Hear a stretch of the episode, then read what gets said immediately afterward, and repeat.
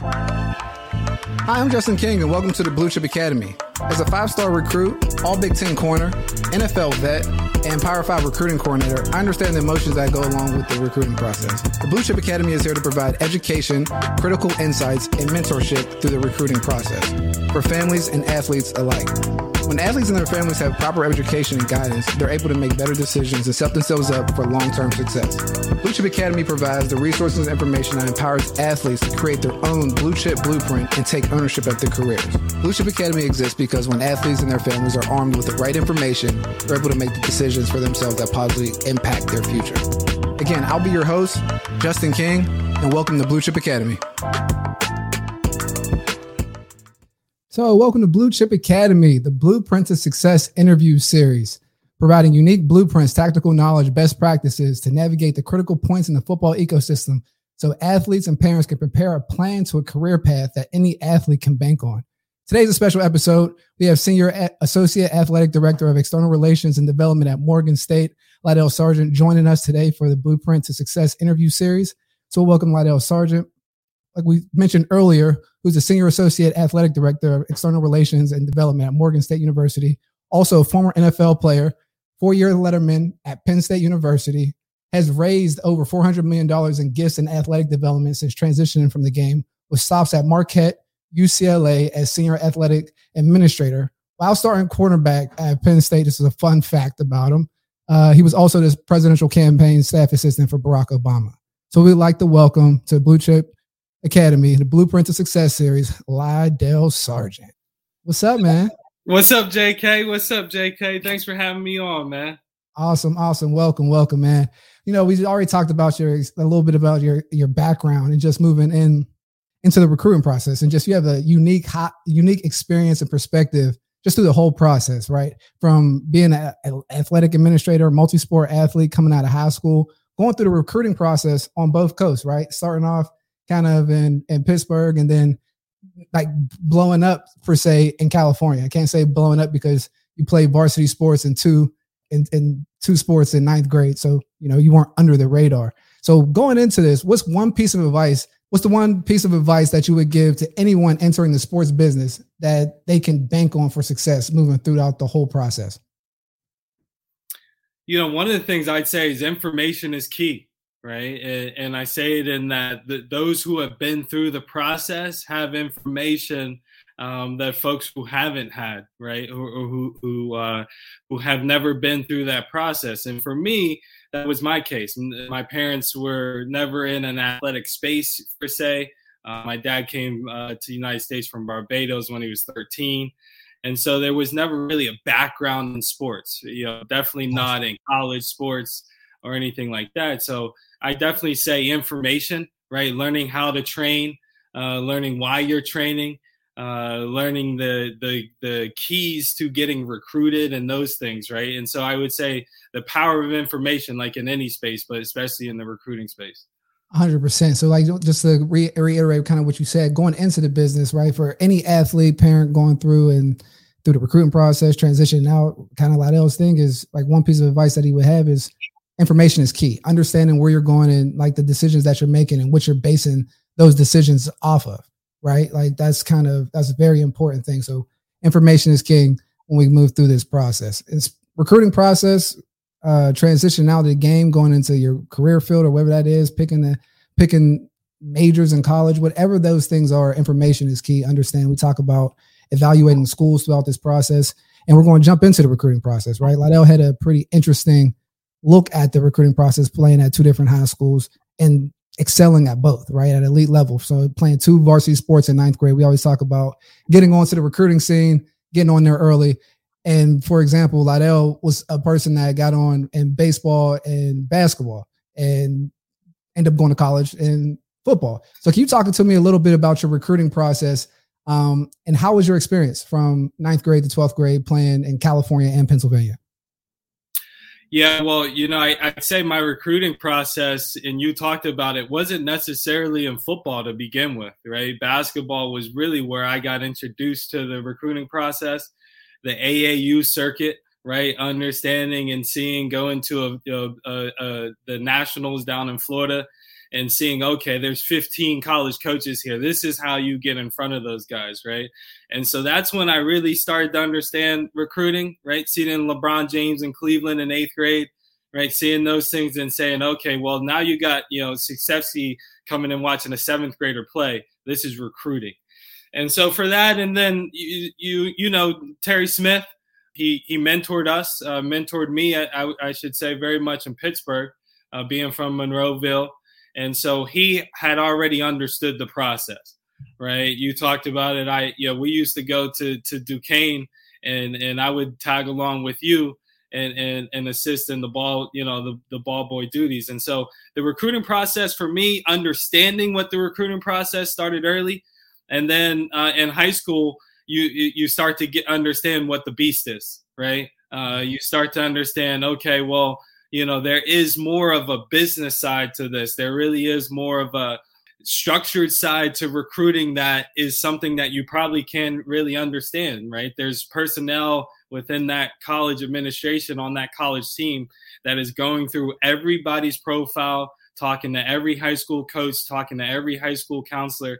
And so when you start to understand what that beast is um, that's when it gets real. And that's uh, you know right around uh, 10th grade for me on football on the football side that's very interesting when you say that because you talk about your experience starting, and I was the next question is when did the process start getting serious? But you were kind of introduced into the in the elite basketball scene and baseball early when you talk about the AAU travel circuit, and you were talking about like basketball being one of those sports where they recruit early. You kind of know, you know, a six five guy uh, in seventh grade is going to be somebody. So you kind of saw elite sports, like the elite sports business first before you kind of got into elite recruiting. You're like, okay, there's a business in this and and and athletics in general. This is serious, blah blah blah. So when you just kind of transition over to football, is there any differences from like seeing the basketball AAU circuit and then once you started to get to rec- get recruited in tenth grade in football?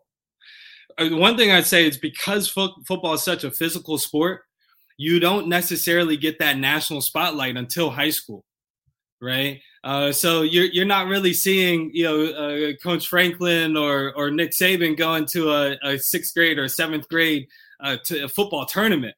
So in basketball, so for football, it's like okay, now this the recruiting of football has caught up to what I've seen in basketball.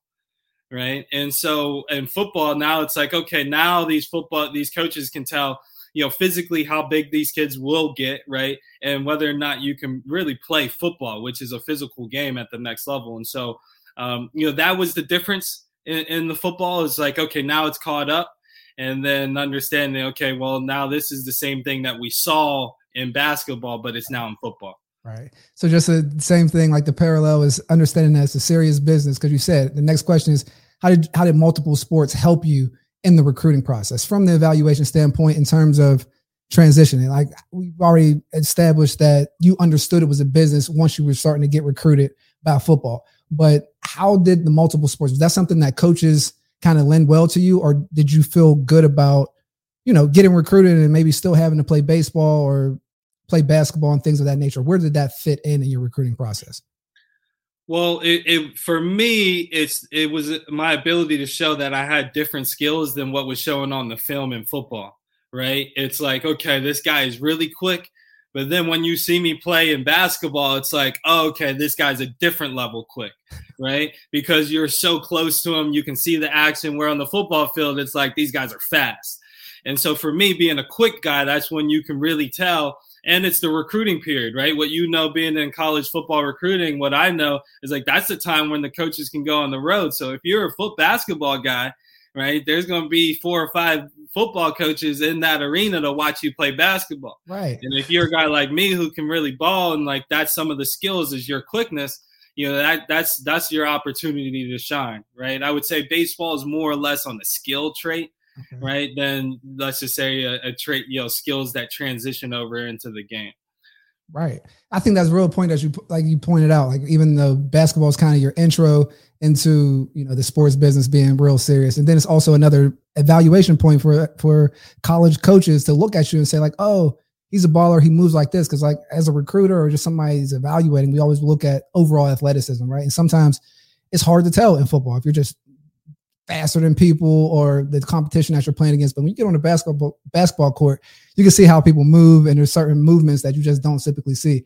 It's funny you mentioned that because we had an episode, I don't know if it'll be before or after with a, a you know, a, a coach and he mentioned he got his offer from a basketball from a basketball game. So those things, understanding the guys when you listen and playing multiple sports is still critical piece. There's a lot of value to that before you specialize, just different paths for different people. You mentioned earlier about, you know, Terry Smith mentoring you when you were in, in Pittsburgh and then when you transferred to California to Lompoc. How informed were you through the recruiting process? Like when you were getting offers, like take me through that. Just offer comes in, I'm researching a school, or is it just like, oh, I like I like that school. I got to offer. Like, just take me. How informed were you through the process? Well, first things first, everybody, you know, the great uh, philosopher Mike Tyson says everybody has a plan until they get hit in the mouth, right? Meaning, you know what's going to happen until that first letter comes in the mail and says you've officially been offered a scholarship to play at this institution, right? For me, that was BYU. Okay. And I got that letter and I was like, we made it, right? Meaning we ain't paying for college, which is a which is a which is a big thing because for me, it was that's the way or we got to figure it out right and so that was when i was like and then also that one was when i was like okay i got to take this serious right because before it was like i was just showcasing my ability and then it was like okay i got one scholarship now i can get a bunch more and, but i definitely need to elevate my game and then I start to understand it's like, okay, I, I belong here. And there's always doubt in whether or not you belong until something happens, right? You go to nationals, you place in the you know top three in track, or you go and you start doing things that are comparative to people that are getting offers. And for me, that was uh, uh, when I whenever I got that first offer, it was like, okay, now I need to start to understand what the difference is and and how I need to evaluate this process. Gotcha. You mentioned on a point where you said that's when you realized it was serious. Like, all right, the college game is in it, but you also had a, a recollect, recollection of how, how serious the game was playing AAU basketball. You're one of the people that I, I view going through the ecosystem and understanding from an elite training standpoint, like at a young age, training on the weekends, having that no off season type of approach to the game. So when you're mentioning that that change clicked to it being serious, I always felt like you did approach the like sports as serious. Is that you're saying that you thought football was now serious as like the other sports that you were playing?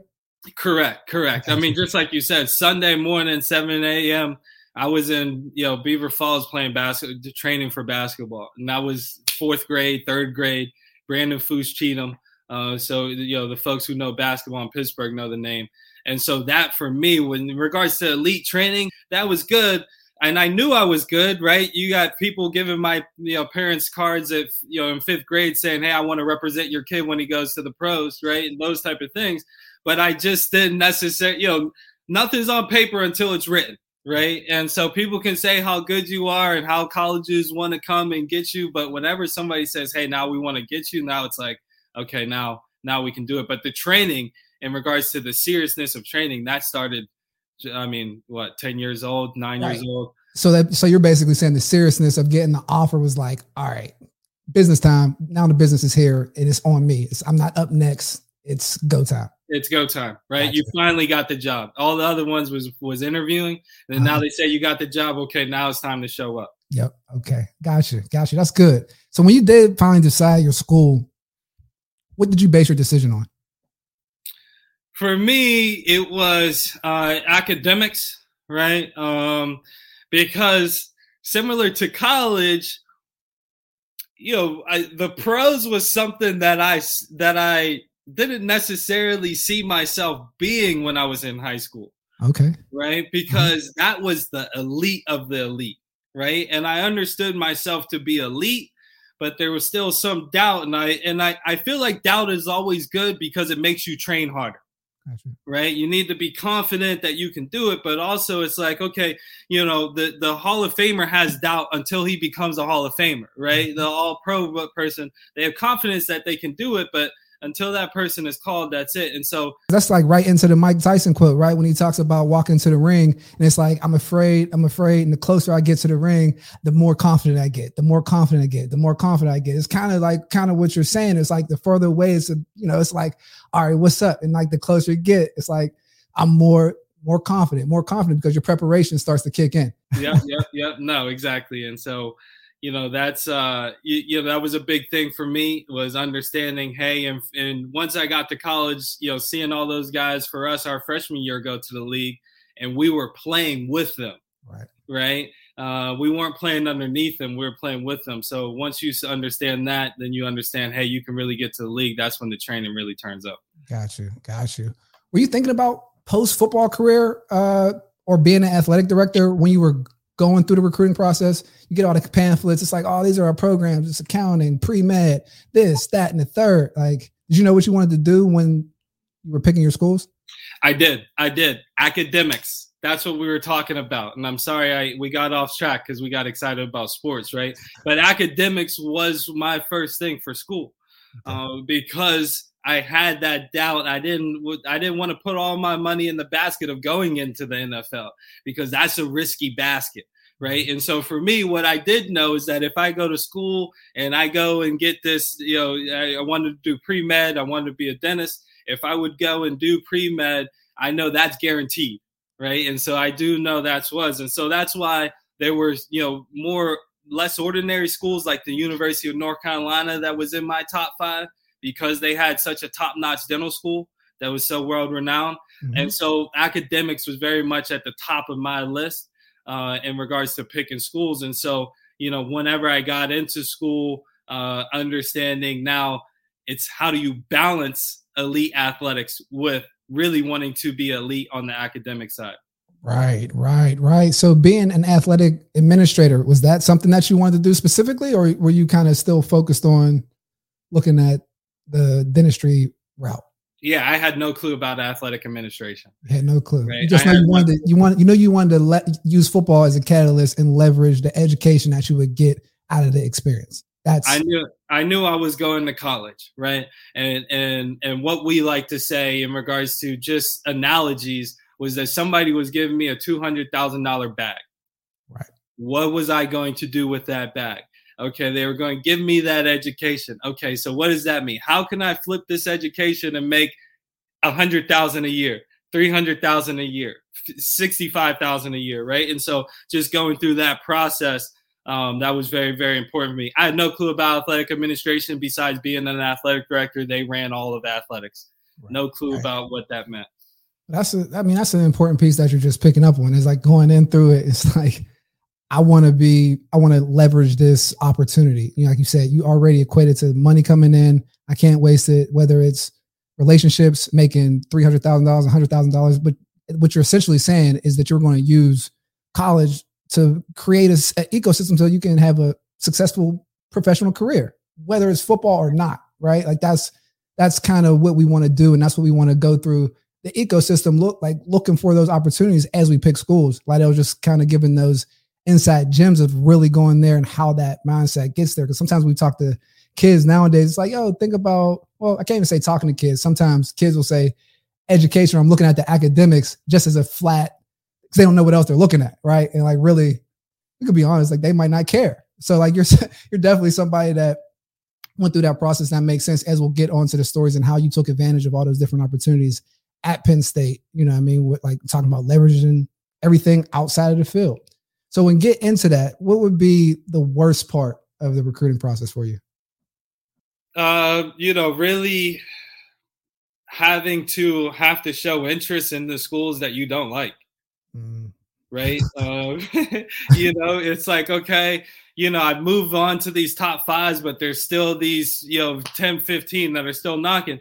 And because they're coaches that that's what they need to do. Right. And, and so, you know, we, because we respect these people and these coaches as people, we go and we hear them out and we go and we get out of class and we hear them out and they come with their brochures and they're talking to our coach and they're saying if this place doesn't work out, this place will work out. And so that's quite difficult because you're, you know, you're essentially telling the coach you're, you know, thank you for coming, we're interested, but you know you're not really interested, right? and so that was the first time for me having to fabricate interest, right? Gotcha. Yeah. Uh, and, and be like, yeah, I'm interested because what if that school doesn't work out? You got to have a plan B, and so that that's probably the most difficult process. And then and then you know having to continue show how good you are to to coaches who doubt you. uh, and so that that's that's probably the second part.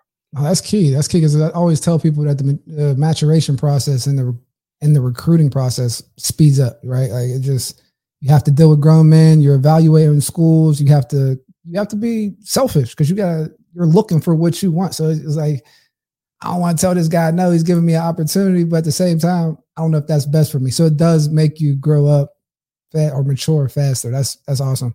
What was the best part of the recruiting process for you? Talking to the coaches that you really liked. I was like, man, when this head coach pulls up to to Cabrillo High School in Lompoc, California, and you get to come and they're walking in with their with, with their you know school uniforms, right? Their school sweatsuits, and you go and people are like, okay, and you know, okay, these fruits are coming to fruition right? Okay, like this is the the stuff that you actually see in the movies. This is the blue chip movie, right? and so until it happens to you, it's all in a movie. And so until those things happen, and it's like, okay, now okay, this coach is coming in, this coach is waiting outside. Okay, until those things happen, I think for me that was I mean that's enjoyable because you put so many hours into be getting to this, so many Sunday mornings into getting to this, and so that's part of the process that you dream of watching all the movies and that. Okay, cool, cool. So just the overall experience of the recruiting, like being being courted, pretty much. Like that's the last time it kind of happens in sports. To be honest, like that's like the first and last, right? and in high school, nobody else is getting courted. Right. There's nobody else in that in that high school that's getting courted. There's not people walking through that door to say, "Hey, let me talk to this 16 year old." Right? Uh, that's so true. So it's uh, the counselors, the principals, everybody in that building uh, knows that these coaches are in the building, and so that's uh, you know that feels good. That many fame, that's love, man. That's that's that's great. That's recruiting process. A lot of these guys go through it now. It's like when we were going through, like you said, we were feeling it just from our school. Like now this stuff is coming on. Guys got Twitter, he got 50,000 followers, and the same type of excitement is, you know, magnified times a hundred. dangerous levels. Oh, dangerous levels. So it's crazy that we're going to transition a little bit. We're still talking about recruiting, but from the administrators and athletic department standpoint, right? So we typically talk to recruiting coordinators, myself, you know, coaches, people that are sometimes closer to the game. So it's uh, really cool to hear from an athletic administrator stand viewpoint on you know the, some of the current recruiting matters and what's happening in college sports. So, what is your view on the current you know talent acquisition recruiting process from an athletic department standpoint? Like how the you know how the game is shifting in today's age. It's shifting. It's truly a dynamic space right now. It's an exciting space eh, because these young men and women are getting the attention that they deserve because they're driving the product right? College athletics is a young men and women business right? There's these these these young men and women they come to these institutions and they work very hard for these institutions and they come and they get their degrees. And so for them to be able to take advantage of this process and see how grow how how, how much it's expand in regards to their rights and how much they can uh, take advantage of the system. It's exciting. And so it's very much a dynamic and a fluid environment, right? The NCAA is constantly evolving in, in regards to their procedures and protocols. And so it's something that folks don't know what the future is. But you know, and and, and I know as being elite recruits, um, you know this this this type of recruiting um, is something that has happened for a long time in regards to the attention on high level athletes, right? And so um, it's an exciting time and something that, that I'm very, very, uh, very excited that the student athletes get to take advantage of. Yeah, that's awesome. That's awesome answer right there. So, like in the development area, right? So it's like we never, again, we get typically get to hear, or I don't even know if some people understand exactly sometimes how the money flows. They say, oh, players, you know, are got NIL opportunities. So being an ace, kind of the the chief person bringing in money, raising over four hundred million dollars in athletic uh, gifts, you know, since you started in athletic development. Where have you seen, like in a new age of NIL, anything operationally with the athletic departments and fundraising efforts? Have you seen, you know, that sector change a little bit because like you're at the you're at the top where decisions are made right you're at the level where you guys are hiring the head coaches that everyone else is talking about and a lot of times people don't really get to hear from you guys about how you view the fundraising efforts and the shifts and where the money's coming from. Right, right. Well, well, one fundraising is the driver of major college athletics, right? Uh, a lot of the salaries that you're seeing from these head coaches is all private donations, uh, especially from these coaches that are at state institutions, right? Public state institutions.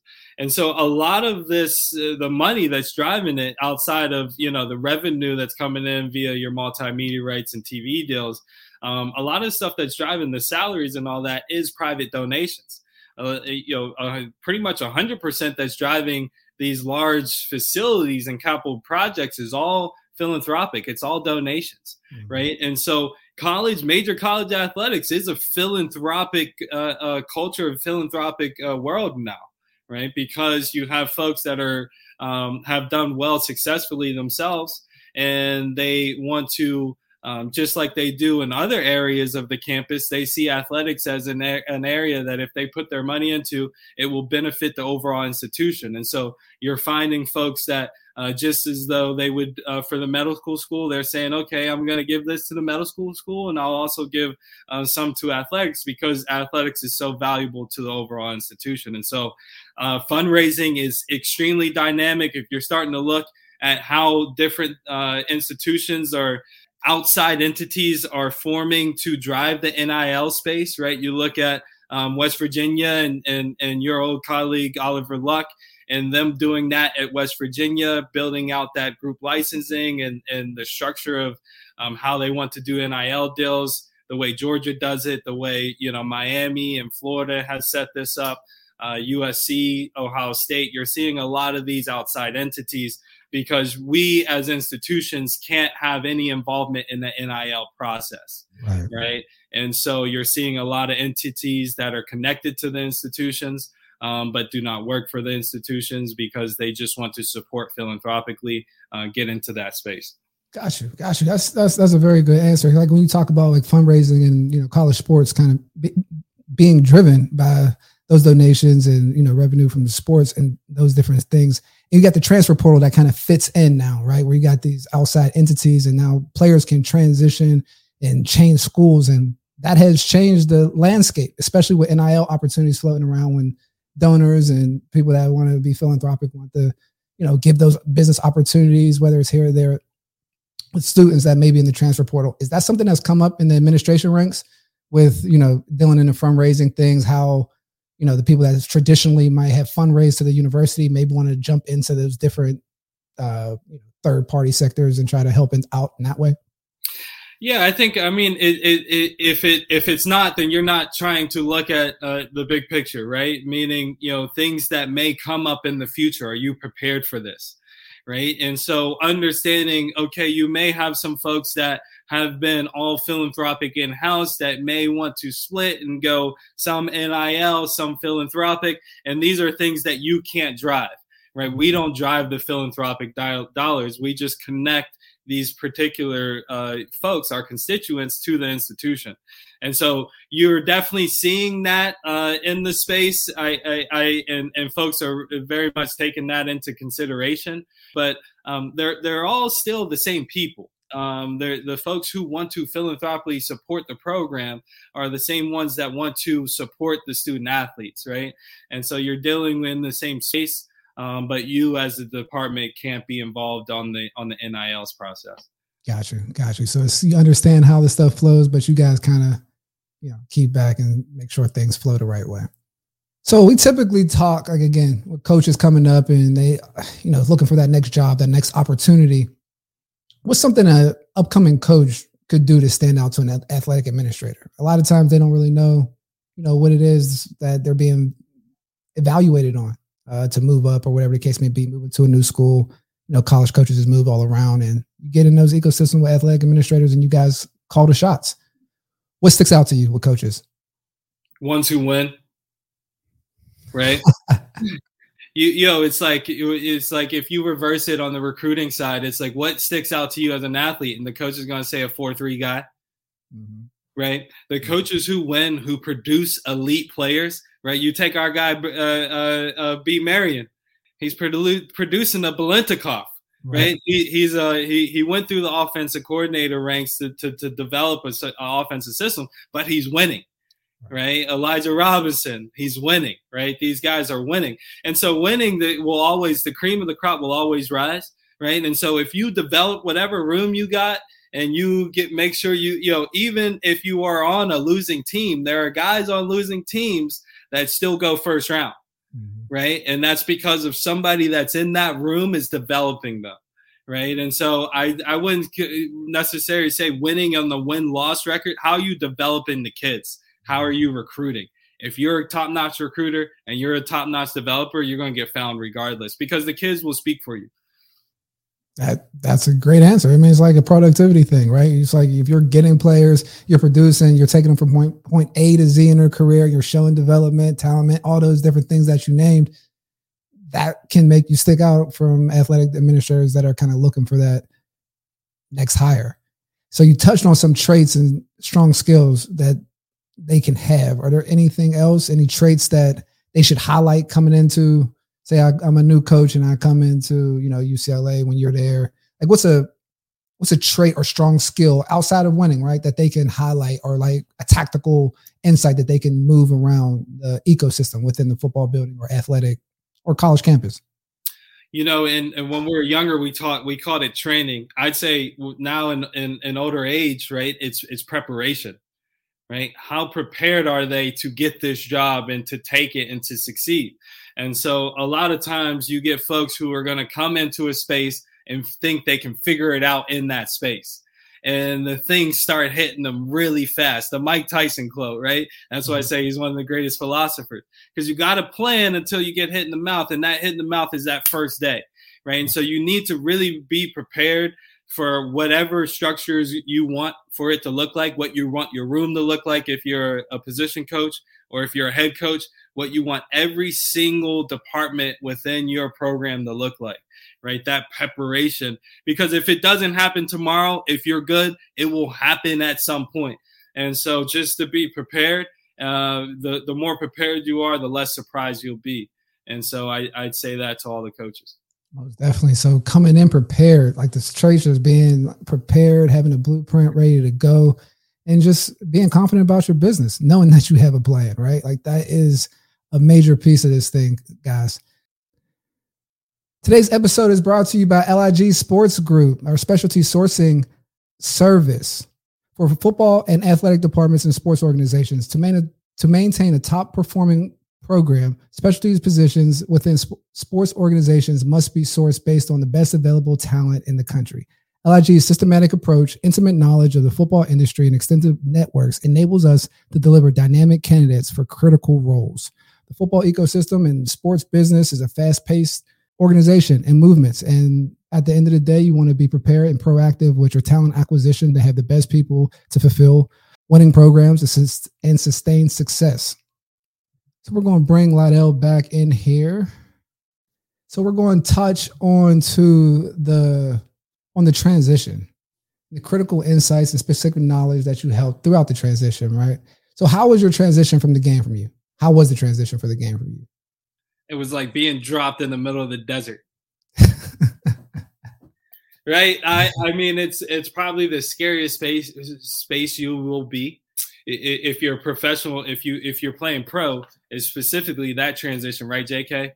Mm-hmm. Yeah, that transition from a pro. Well, one. Well, got- I'm sorry, but like not to interrupt, but it's from the pro, but just from the game. When the game okay. was like from from some people it's from you know, I mean from the pros, but yeah, you're tra- leaving the field. Okay. Uh, I'm gonna I'm gonna go on both, right? I'm gonna go on on, on pros and college because I understand college from being an administrator, but from the pros, it gets real tricky because one, you got to figure out whether or not you want to stay in that city or not. And so it's like for me, I'm in Buffalo. It's like, okay, well, do you want to be in Buffalo? If no one picks you up this winter, do you want to be in Buffalo? Right. And so that's when the transition starts immediately, right? Because you need to start transitioning gas bills, right? You need to start transitioning your insurance, a lot of things, right? And those are all things that you also haven't done before because whenever you became a pro, an agent handled that. Mm-hmm. Right. And so, you, you, know, you're really, really just thrown in the desert, right? Because there really is no advice that anybody can give you besides wait and see if you find an oasis. right? right? Sit by that phone and and wait and see if someone calls you. And so, you know, we talk about it all the time, but it's like that's probably the most anxiety period of my entire life. I'm just sitting by the phone every minute. It could be a I would go nuts nowadays with all these uh, spam callers. Uh, but it's a very, very uh, anxious time. Um, it's a time where it's a very uncertain time right? Um, but I think it's always important to lean on what your base is. And so for for me, um, the base was I have a degree, okay, um, my faith, right? Um, that I didn't do uh, things, everything um, so ignorantly that I don't have any money. Um, and so those were my bases that I can pay my bills, right? I got my degree and with God, anything can happen. And so, really, uh, you know, when you're that only person in the desert waiting for an oasis because you haven't hung them up yet, right? And that may be the same thing for somebody in college that may still want to play. Um, but if you don't play and you're in college, I'll transition now to college. If you don't play and you're in college, it's the same thing because you have all your bills in your college your college apartment and then you got to move back home right? you got to figure out, okay, do I just go straight to to my internship and my job, or do I go back home to that room that still has my high school posters in it? Right. And so I think you're very much in that same desert. I think being a pro, there's a lot, you know, you're dealing with a lot more things, a lot more responsibilities than the average, you know, 20 year old, 30 year old. Um, but that that's uh, definitely something that you just need to lean on what your base is. Absolutely, that's a great answer, and, and you you touched on it, and then the the chrono- chronological order that you went is kind of different than most people, right? Because you said you finished when you finished football, you transitioned, then you talk about finishing college. Can you talk about like when you walked off, when you finished uh, in the NFL, how you went back and got into athletic administration to finish your degree, and then from there it was kind of like separate, where you were kind of NFL, like back to college, and then yeah. into the workforce, because yeah. like that's typically you know, for some guys, that's not the route, right? Because you go back and get their yeah. you know papers. Yeah, uh, I, I mean, for me, the most difficult process that I had that I have ever been in, besides my you know my best friend passing when I was in college, right? And right. I say that in that the, we talked about how pumped everybody was in your town when those when those college coaches came in town, right? Well, think about it on the reverse side when everything's done and you're going back to that same town where everybody pumped you up and now you're a regular cat, right? You're a regular dude. And so for me, that was a very, very like, okay, that was a very, uh, if you were to say ego and confidence hit.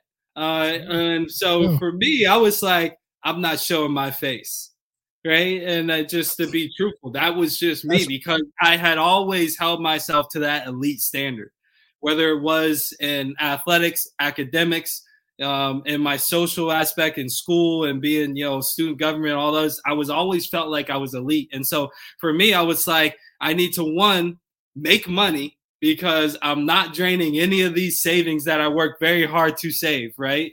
Uh, and I'm going to trust in my financial advisor to continue to make sure that everything goes correct on that end. I, I continue to gain some, uh, get some capital gains on on that money, right? Um, uh, but for me, it was like I need to make money, and so you know, for that making money and not showing my face was landscaping at 6 a.m. Right, because the next question, which was first transition jobs, like the, yeah, yeah, yeah, right. So for me, that was for me, I knew I need to make money because I don't want to drain money mm-hmm. uh, until I figure out what my plan is. Because uh, you don't really truly have a plan until you are forced to have a plan, right? Meaning you may think you're going to go to this college, but something happens, you got to go to this college. You may think you're going to go to school to be a dentist, and then you realize, well, I'm not about to go take that dental exam after having, you know, two years in the league and making this money. I'm not going to go that way because I don't think that's necessarily going to make me fulfilled as a person, right? And so uh, for me, that transition was landscaping, right? And it ended up being one of my favorite jobs that I ever done One, because it was just a labor job, and we're used to labor as athletes, right? Working out, doing things, putting the headphones in, and doing things you don't want to do, but know it's for the greater good. And so, landscaping was, you know, was my solemn for me to escape and and really. Um, there, there's a depression period that you have to make sure you get over and I think people aren't explicit enough that it is a depression period. And I don't think there is any way to avoid this depression period. And so it is a depression period that a college athlete will go to whenever they go back home. There is a depression period that a professional athlete will go back home. Don't kid yourself and think that you're going to get over that hill uh, in regards to just skipping that period. Um, you have to deal with it and understand that you're going through it and, and stick to your bases. And so for me, that was out there going landscaping while I figured out what degree I wanted to get next and what profession I wanted to do. And let's jump on that because when I say transition jobs, like you know, landscape is the first thing that you jumped into when you got out. Like you said, you didn't want to spend money, you wanted to get into a routine and like the basis that you had. You had your pillars, you had your faith, you had your hard work, you had everything that you you know your degree and get your master's. You had all those things to lean on what can we go into those next roles that you kind of went into from landscaping? Because you didn't just go from landscaping to you know ace development guy. Can we take right. us through that path a little bit? And did any of those connections from landscaping to working into the workforce or mm-hmm. to your professional career now did any of those any college collect connections help you make connect those dots from your recruiting process i guess? Well first off my college connections were the is the only reason that i'm in my current position Okay. Right. Mm-hmm. And I say that it wasn't what I did in the league. It wasn't what I did with the presidential campaign. It was my college connections. Gotcha. Right. And I think that's very, very important. No matter what sector you go into, if it's finance, if it's anything, there will at some point be some connection to your university experience right? Um, and so for me, that that, that connection was uh, Fran Ganter, who was the senior associate AD of football administration for Penn State. I interned for him to graduate. And so that's how that administration started. But from from landscaping, I went and got my master's in sports management studies because I knew I wanted to be in sports and I wanted to be uh, in a space that I could be a leader in that in that in that industry. And so I did my sports management studies, and my internship for my master's was different than my internship for my my bachelor's. And that I did this internship with um, our, our, agent, right, uh, uh, Eric Metz, who's one of the one of the top agents in the NFL. Um, I don't know how many first rounders, over 30 first rounders, uh, one of the top guys. So uh, I did my internship with with uh, Eric with his company LMM, and I really got to understand the sports agency uh, industry. And so that really, really piqued my interest because I saw a gap in regards to folks who were helping with the transition. Mm. Right. With, I, I felt like folks in the agent industry weren't helping guys in the transition. I feel like uh, as a former professional, the, the player drives their career, not the agent. Gotcha. I felt like the agent could be very valuable in the transition process, and so that was uh, my next job after la- uh, first official job um, after uh, landscaping and getting my master's was working as a as a contract advisor, certified NFLPA certified contract advisor with Eastern Athletic Services as an agent. Awesome, awesome. And so from there, that's when you jumped in back into back into athletic administration. So yeah, what what I learned agent, agent. Yeah. Gotcha. Yep. Gotcha. So if you like guys listen to what he was saying, he comes out of the comes out of, you know, his transition out of the game, gets in, like has his his founding foundations, right? His pillars, gets into landscaping, gets his finds his solace there, gets into what he wants to do and keeps keeps grinding, does the internship, gets into uh internship with an agent, intern uh gets a job with another agent, and then it keeps going and building up those skills. And then the next opportunity like gets into athletic administration. Did you like that's a that's I mean getting into the where we're at now? Did you have a sense that it was going to be over before it was over? Because you know you say it was dropped into an oasis that kind of gives the sense of like it was here today, gone tomorrow. But did you kind of know like uh, I think this is coming up. I need to transition my my mental. Well, I mean it's hard, right? Because I'll give you a present day example. OBJ, as good of a player as you can be, it's all according to your situation. Right. And so I say that in that okay, you're done playing, but then you see guys that you know you're better with that are still playing, right? Uh-huh. And, and, then you go, well, I still may have a chance, right? Because if he's playing, then that means I can still play. And so you, I, for me, I don't think you can never necessarily be prepared. Uh, even though for me, I, you know, I had a knee injury and I knew, okay, well, I just need to, you know, it's not going to work out for me because my skills, particularly quickness, was was was tied to that knee right? But you also are like, okay, well, if the Ravens call and I go work out for them, right? I got to go do it because that mm-hmm. means there's a possibility. So that hope that that they always kind of dangle that carrot in the NFL. Uh, because there are so many opportunities as the season progresses because of injuries and, and all those things. And so I never exactly knew, but I also understood that whatever happened, I needed to hit the ground running because I was not going back to my mama's house. Got you. Yeah. Whatever it was, I'm gonna keep it pushing. I gotta go immediately, and I need to go do it. And I I ended up you know going back to to to get my master's, um, just to you know for a couple months to to figure it out, right? Um, mm-hmm. But uh, that was something I knew I needed to hit the ground running and start and, and, and make some money so that I can still do what I needed to do. Absolutely, that's a great answer, man. You talked about the pillars you leaned on.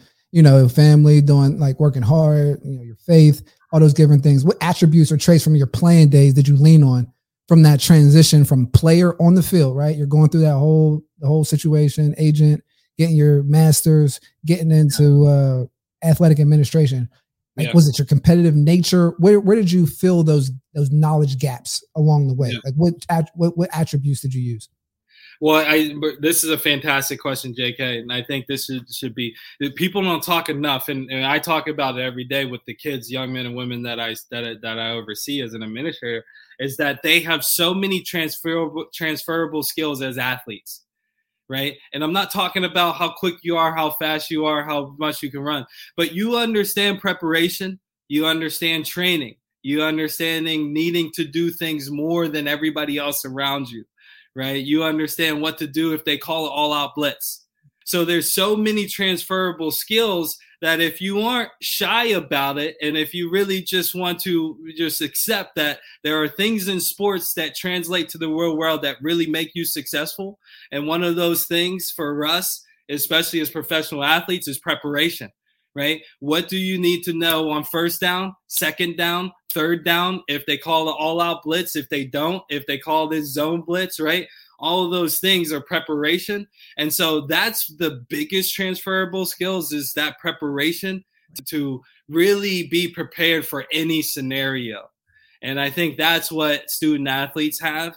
Even if you didn't go to pro, is that you have to very much be prepared for every scenario and you have to work harder than your classmates who go who wake up and go to class at 12 and then uh, get the chance to go out. And so that discipline and, and that hard work and, and uh, preparation. Our preparation piece is big because like you said when you get used to putting that that formula in like all right prepare to get this result. Once you realize what the result that you want that you can put the thing in place like that's like the how that I think a lot of people miss. But like you said it, sometimes you don't be shy about it, right? Because like you take an ego hit, sometimes confidence coming out of the game, and guys are a little slow, slow play jumping into next opportunities. But kind of what you're saying is like lean into it with confidence and and try those new things and prepare. Be don't don't be afraid to prepare because sometimes people are pre- afraid to prepare because they're afraid to fail. But it's a that's some great insight there. So I know when I transitioned from the field from a player to like a recruiter, there was some just aspects of moving around, right? That were just hard. We talk about the transition being difficult. Transition process from player, right? Your your your mentality as a player, super competitive, to being a blue chip administrator. Like, can we talk about those difficulties from like, all right, I'm not a player anymore. I understand this is a critical view that I have, but now I'm an administrator. Like I know I have this background, but you know, I'm here now. Yeah, I think, man, I and and and we talk about what your mentality is very important. When when we played in Pittsburgh, uh, the only t- the only team I the only player I knew that could even come comparison to me when we were younger was you, right? But there was a mentality that nobody could could be better than me, right? Mm-hmm. And that mentality is very important in regards to understanding that you are elite And once you tap into that mentality that you'll do anything to be elite, right? You're willing to take any sacrifice, you're willing to work as hard as you can to be elite. I don't think that ever stops, right? And so for me, it's I wanted to be elite in everything that I do, right? And administration was a space that I know I could prepare harder, I can work harder, I can uh, make sure I have knowledge to make me as success as successful as anybody that has ever done this before, mm-hmm. right? And I think that's that same thing that I was thinking about every time I stepped on the field or the court whenever I was an athlete was I'm elite and I can do things because I worked harder and I prepared harder for this moment. Got you. So it's like building that confidence in your work ethic and your ability to work and outwork people and like prepare. your prepare and execute your blueprint. That's all it is. what you lean on. That's that's a, that's an important fact, man, for you guys athletes making that transition. Some that are going through high school to college, college to the pros.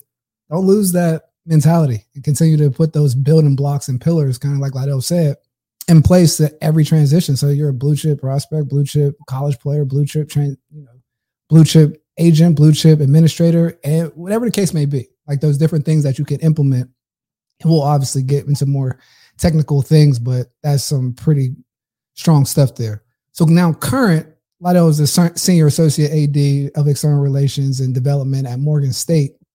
And he's done some pretty amazing things there. Obviously, we talked about his just career of raising 400 million dollars, but he's done some really cool things, implementing the first wrestling program at HBCU and creating and launching a data analytics and sports data partnership with the NFL. So let's talk about those a little bit. Can you tell me about the significance of implementing the first wrestling program at HBCU and the benefits that might come from it? Access, access, right? Uh, to to spin it on in regards to recruiting, access, right? For us, it was: Do you have access to five star basketball camp? right? Do you have access to how an elite um, track athlete is training? Do you have access to how the best defensive backs are, are backpedaling? Right now, there's so much access because of the internet. Right. Um, I translate that into my current job as wrestling. Now, our big thing is access. Right. My big thing is access. Right. Making sure that our young men and women have access to anything that they want, so then they can be great and I think a lot of doors are shut on the access and for that that was wrestling at the hbcu level there is no division one hbcu wrestling program and this past year of the 10 ncaa champions five of them were african american right? So five of the 10 ncaa wrestling champions in all of division one wrestling were african american wow. right? Our alma mater penn state had three of them right? But i say that in that there is a strong um, content, uh, constituent group and demographics of elite wrestlers um, that may like the HBCU model and represent African Americans in the minority community, and they had no access or opportunities at HBCU institutions, and so um, that was the biggest thing for us to do in regards to that wrestling program. That's powerful stuff right there, man. Just creating those different opportunities for just our athletes, different for our athletes, for our parents, regardless of whatever HBCUs get to offer. But like implementing the first wrestling program, like you said, access is essential in all the things that we're kind of talking about. We just transition and talk about access. I think this next program is super cool. I mean, very essential, right? When you're talking about where the NFL is going, sports business, and we just talk about data analytics, and it just drives everything, right? Sometimes it just disqualifies some guys that want to get into different things in sports uh, that transition from a player and things like that. It's always like the jocks versus analytics, but it's a, it's a, it's a tool that we can always use. So like implementing this program, the data analytics program at Morgan, is very impressive. Can you take me through the thought process of creating a data analytics program with NFL and Troy Vincent? Yeah, one data is the future. Well, it's the future of sports and, and every sector of the sport, right? Even down to sports medicine and sports health, right? Um, data, body sensors, uh, when it comes to coaching and, and on the field. It's you know we call it stats, right? Whenever we were looking at it back before the whole data became popular, but stats, right? How many times do they run this play on first down? How many times do they run this play on second down? Now it's just really in a big, easy formula that's easy for coaches to uh, manipulate and really interpret, right? Uh, and so what we understood here at Morgan was we have the only um, fintech center in HBCUs. And basically, it, uh, the, the job of the fintech center is to look at, uh, it, it, was sponsored by Ripple. Uh, a company, a fintech company. And the job of our fintech center is to look at innovative ways of what the future would look like. And one of those is data. And the NFL, that was a sector that Troy wanted to do in regards to expanding uh, NFL's reach with HBCUs and then for us to a, to be able to integrate that into our school business and our fintech center and really build that out and build out a whole data analytics program like i said that's going to be the future of sports but really just the future of, of everything that we do as people. I think you're touching on even with that it goes along with the with the, the wrestling aspect we're talking about access right? When we talk about guys getting into school or whatever the case may be you, you provided another opportunity for students access to get into working in sports from an analytical standpoint, from whether it's analytics and you can get, have that opportunity. Because I know when I was at the XFL, we got we did a lot of our data through Syracuse and their data analytics program, and at the time it was the only one. So I don't know how many of the numbers, but I know you guys are one of the few programs out there like that. So I can see the opportunities that are immense when you just talk about that gap knowledge, whether it's Morgan's a place where NFL teams, you know, use data crunch things or you know data hubs for different things in the sports realm.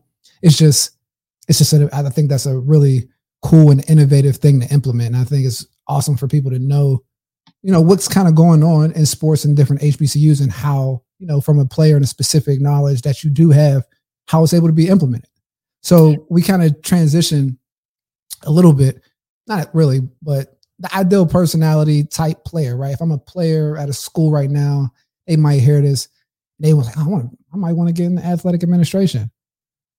What type of personality or player would lend well, you know, following your post career blueprint to that to the position you're at now? I'd say anybody who wants to work hard. Mm. And, and and I always tell the analogy: if you really wanted to shoot three, uh, 30 minutes or an hour of three pointers a day, you would get a college scholarship somewhere. Right? It's all based on how much work you want to put into it. Right. And so I was somebody in administration that didn't know much about fundraising. I've never fundraised before. Right. I ran presidential campaigns and I've done, you know, door to door, like uh, you can call it sales, but I didn't, I wasn't selling anything. You know, I was trying to get people to participate. Um, but because I wanted to learn as much about it and I was willing to work harder and really gain as much insight as I could, I think that was something that could drive me um, in a space that was unfamiliar. Right. And so I would say just your ability to work harder and understand okay, I've never seen this coverage, but I do know once I see it, now I can be prepared for it. And right. so, really having that understanding, okay, now that I've seen it, now it's up to me whether or not I go get it or not. It's up to nobody else but how much work I want to put into it. Absolutely. And it's like, it goes back to what you said, even when you picked, while you were picking your college choice, right? You were going for the education was kind of your lead thing. And I kind of touched, touched on it with uh, Obama uh, staff assistant when he, the campaign manager, when you're going through that whole situation in college and like taking advantage of those opportunities. Cause I, I mean, for me saying, we were talking about going through the process and becoming an athletic administrator. You're somebody that kind of put these different pieces in place as you were going, right? In college, doing the uh, the, the, presidential campaign, understanding the different movements of people, being an agent, moving in that sector, you know, landscape and moving that sector, and then you get to administration, you're dealing with different ranges of people. That's just, I mean, it just sounds like the perfect blueprint for for you that you fell through, and it was unique to yourself. You said like the trait or something that I can do is work hard. What, what kind of personality do you think would lend well following your path? A lot of times, nice being a nice and respectful person uh, gets overlooked. Gotcha. Right. And I think that that that carries you a long way, right? You you've heard a lot of times, and uh, there may be some spotlight on folks who were folks who really did great things for society that weren't nice people, mm-hmm. right? Uh, but not a lot of things get talked about in regards to folks just showing respect to folks in the workplace, right? Showing respect to to folks that they supervise, um, and just being a nice person. I think those things carry a, a, a long weight, right? That being nice and gracefulness and understanding that people, um, you know, all people come from different ways of life, different ideologies, and and I think that's really a, a trait that gets built that you start to understand in a football locker room right. Right? Is that if somebody's different than me that doesn't mean that i don't i'm not going to be nice to them or i don't respect them. Right? And i think that that's a trait um, that folks that aren't in a team environment um, don't necessarily understand uh, because they don't understand how to be respectful to folks that they may not like or somebody who took your position mm-hmm. or somebody who do these things that you may not like how you have to still respect them. So i think that's a that's a, a very uh, crucial trait that a lot of people don't talk about. That's good because that kind of transitions into my next question. For athletes aspiring to be athletic directors what can they do to prepare to make that critical transition? I know you said under, like pretty much having awareness and being kind and, and nice about how respectful you are. And so for an athlete that wants to kind of be in your position, what can they do walking around the hallways tactical? Like what can what can they do to mm-hmm. make that critical transition? I think it's for for any sector that you want to that, that you want to do. You're in a good space as a young man or woman to ask questions and not get shot down right? And so whether it is in finance, well, you know, why not? Why not go and ask the Wells Fargo CEO a question mm-hmm. if they're accessible to you, mm-hmm. right? And so I think that you need to come prepared, right? It's not just a, a conversation. Write down one, two, or three questions that you're going to have that you can have answered, so that you're gaining more information that you can develop, right? And that That's you may gain more That's insight. And so I think that a lot of kids don't do that um, because they're afraid, not understanding that you're in a really time frame where you can be curious and people will not shoot you down. Right, you can really bug people, and they'll say, "Okay, this is an ambitious young man." After you graduate, it starts to become okay. You may be bothering people, right? and so I think that uh, that's a th- those four or five years, six years, however long you're there, is a good time for you to take advantage of that curiosity phase that people give you the opportunity for. Man, that is a diamond of a gem to throw out there, man. Just taking advantage of the opportunity that you're in and not just walking up to somebody, but like he's like Lydell was saying, like be prepared, understanding your prepare, like what you, your preparedness and what you want to accomplish. Go over and talk to if you want to be an administrator, go talk to the athletic director and have some questions and ask about it. Like that person will get to know you. You start to build a relationship, like like, like said, when the career is over and you come back start asking questions, it, it does get kind of weird. That's one thing that I always regretted going through as a player, knowing that I wanted to work in football, having the football background and coaches. Sometimes I took that for granted. What Lydell talking about, like whether it's just I can't even say being respectful, but just going to go talk to a coach or asking questions or whatever case may be to to build that relationship to provide value and just exchange ideas to, to put myself in that light as a player because I was hurt when I start calling when I'm done, and it's like I'm not getting. I'm like, hold up, hey, I thought we were. you know what I'm saying? But that is um, that's great advice. Young administrators out there, listen to what he said. Moving up in the ranks, have some answers and be prepared to like provide value. You have a critical view, right? Like I don't know how good it would be, like if a player came up to you and told you something, how you know the football or basketball, field hockey, or how something may be going right now, and their view on it from an athletic administrator standpoint. You create dialogue that's some pretty powerful stuff right there. So, I mean, thanks for that. That was that was really good. For young administrators out there, yeah, you know I mean, that's always something, you know, you get into the field. And I know like, you know, competitive nature with football players, you know, we make that transition, we're in the field. How do you move up? Like what's what's some advice that you would give for young administrators out in the field that are looking to raise the ladders?